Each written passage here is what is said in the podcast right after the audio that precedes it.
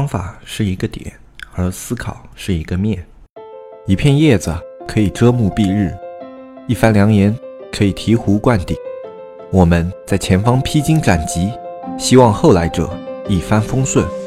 共享商业智慧，共享创业成功。欢迎收听本期纸木淘宝内训。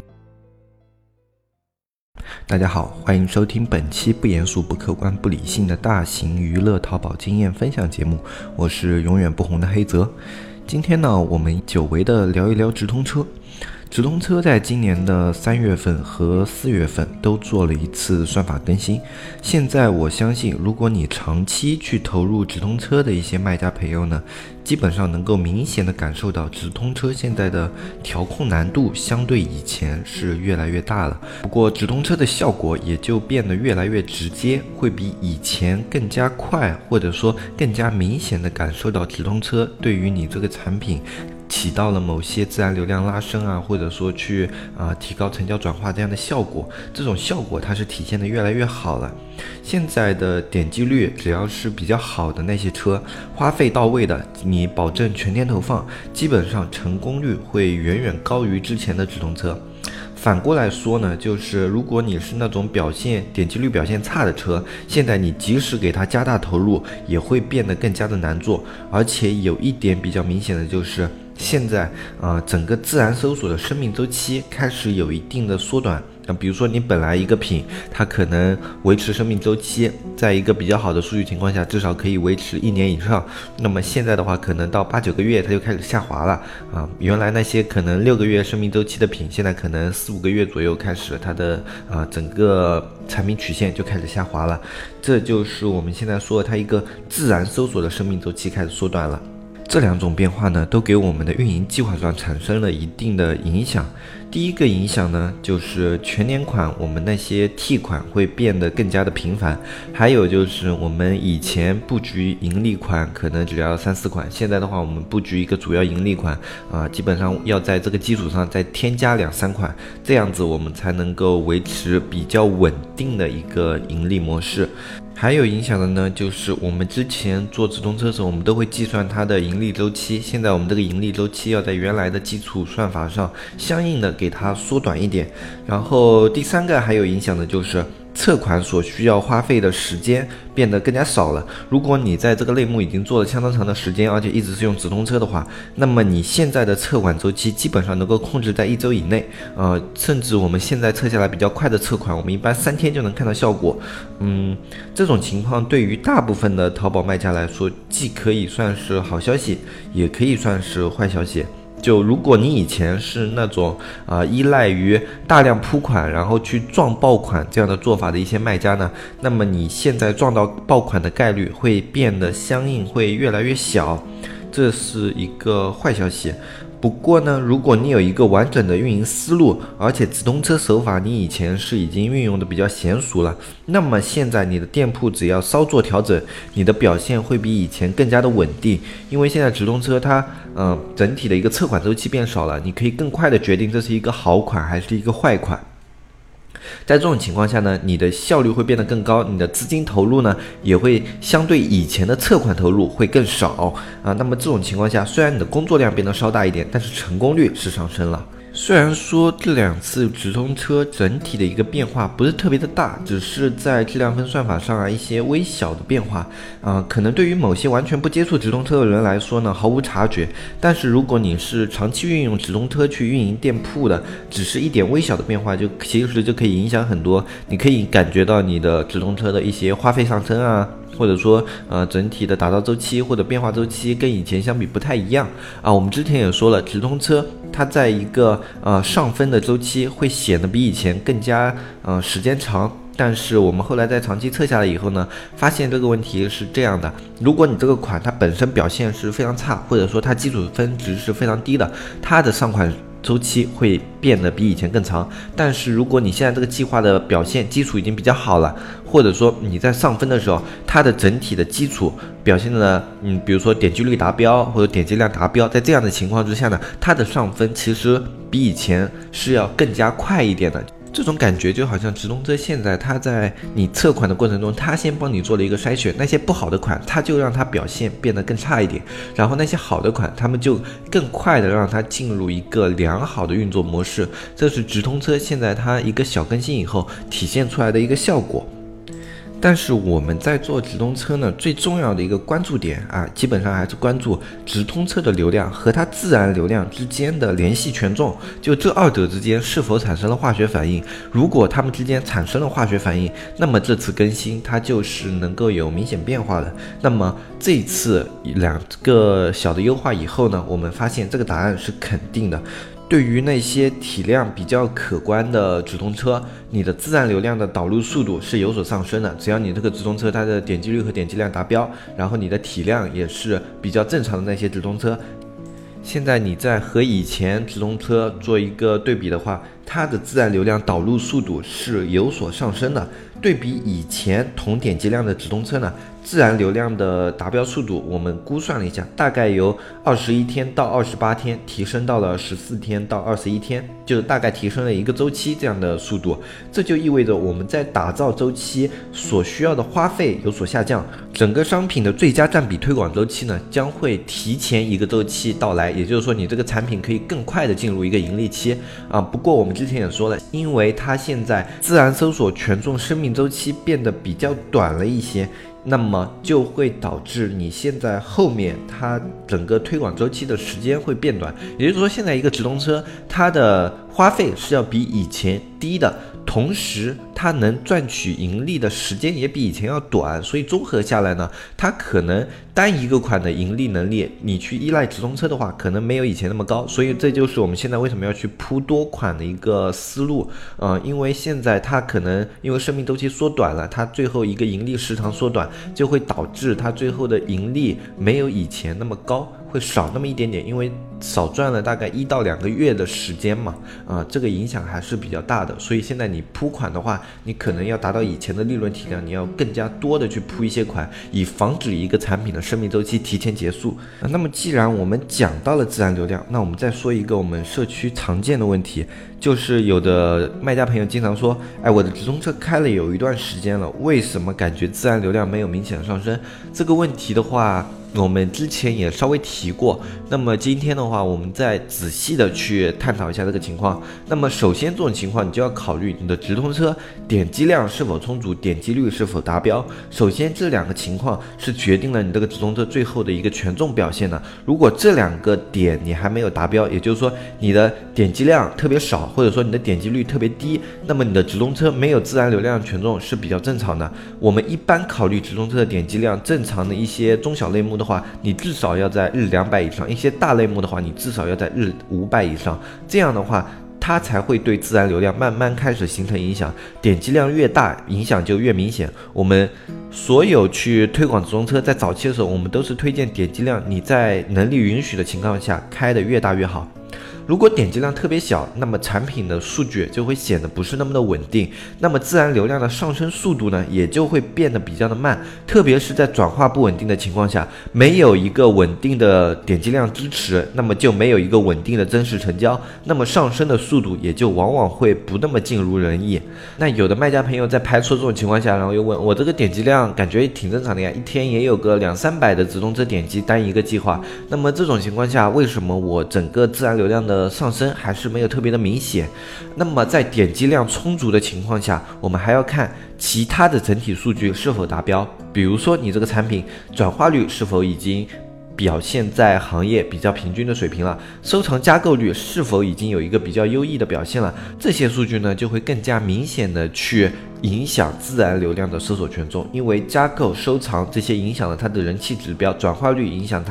了它最终的销量指标，这些都是会影响自然搜索流量的因素。那在这种情况下，如果你的点击量达标、点击率达标，而其他所有东西都不达标的话，就很有可能会因为这些数据不达标，最后导致你的自然搜索流量迟没有达到你的预期值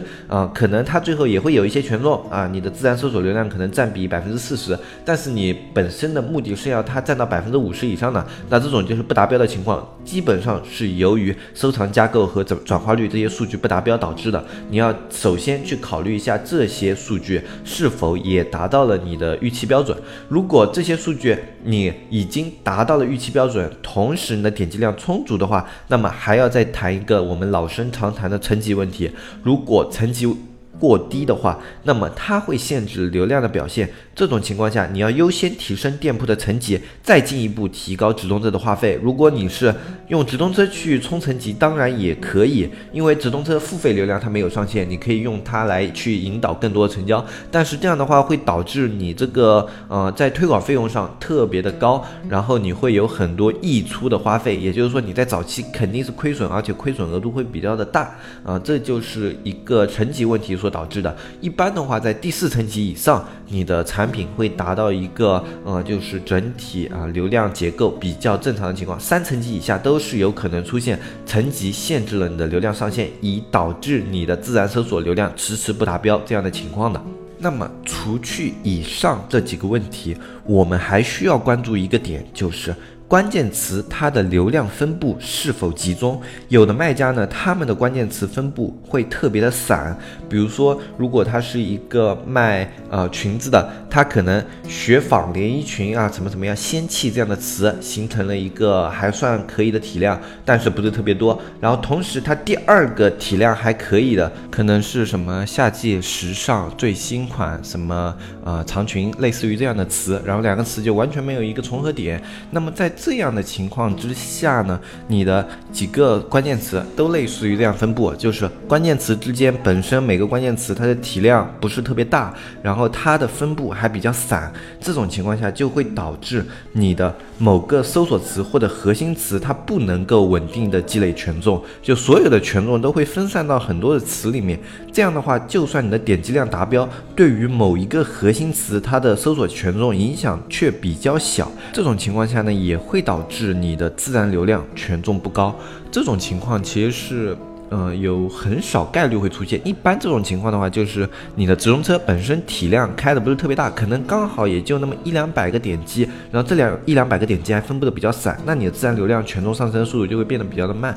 这种是大部分出现在这种车情况下。但是我们社区因为新手入门级的卖家比较多嘛，像这种车的情况还算是比较多的。然后这种情况下你应该怎么去处理呢？你应该去选一些优质的核心词。首先比如说你连衣裙是你的最大词，而且你某些带连衣裙的词竞争还可以，那么你可以主要去把这些词给他们加价，或者说增大展现这样的手法，去把这些词的权重进一步的拉高，把所有这一个计划里面的资源向这几个词倾斜，把一些就是展现相对来说表现不是那么好的词给他们降价，或者说压低他们的出价，来限制他们的展现。经过这样的一个调配呢，你的那些主要词它就可以去得到更多的展现，然后他们最后累积权重的量就会变得比较高。这种情况下也就有助于你这些核心词它去获取自己的权重这个方法其实不光就是出现这样问题的一些卖家朋友可以参考，如果你平时自己有运营直通车，你也可以去参考这样的方法，让你那些更加优质的词来获取更多的展现，这样有助于你的直通车整体的权重拉升，也是有好处的。你可以自己去做这样的一个调整，因为如果你的词本身权重分布比较散的话，虽然也有好处，就是说你这个直通车它不会因为某一个词断流以后完全断崖，但是这样的话你的这个产品的上限就很难冲击到一个比较理想的上限位置，它的上限往往是比较低的。而一个单个比较优质的词，它能够冲击的一个体量上限是会比较可观的。这其实是我们平时在运营直通车的时候，你也可以去借鉴和思考的一个方向。就比如说你自己的直通车是否关键词分布太散了，如果你给它进行一个大词的一个集中分布，或者说某个核心词，你给它这些核心词的相关词都给它用一个核心分布的一个方法集中它的展现量，这样这一个词它的权重累积速度就会特别的快，然后其他呢相对比较差的词你就给它展现量压低，这样其实你是在正常运营的时候也是可以用到的这样的思路。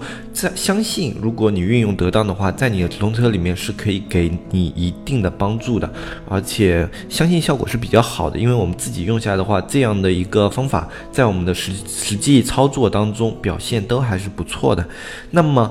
其实讲到这的话，我可能还是想要跟大家说一下，就是大家经常会问我们一些关于直通车啊或者操作方面的一些问题，但是呢我们不可能把每一个观众的每一个问题全都非常具有典型性的我们可能可以讲一下，但是其他的我们不可能全都一一回答，甚至有的问题我们自己也不太了解，因为类目实在太多了，有的类目的问题我们实在回答不了也是有可能的。那么在这种情况下呢，我觉得大家还是要学会思考，用一些方法去解决这样的问题啊，因为你能获取到的一些信息数据跟我们是不一样的，你在这个类目之中你能够获取到的很多资讯是要比我们更多的，所以在这个类目里面如果你掌握了方法，你自己能得出的一些结论和一些你所运用的方式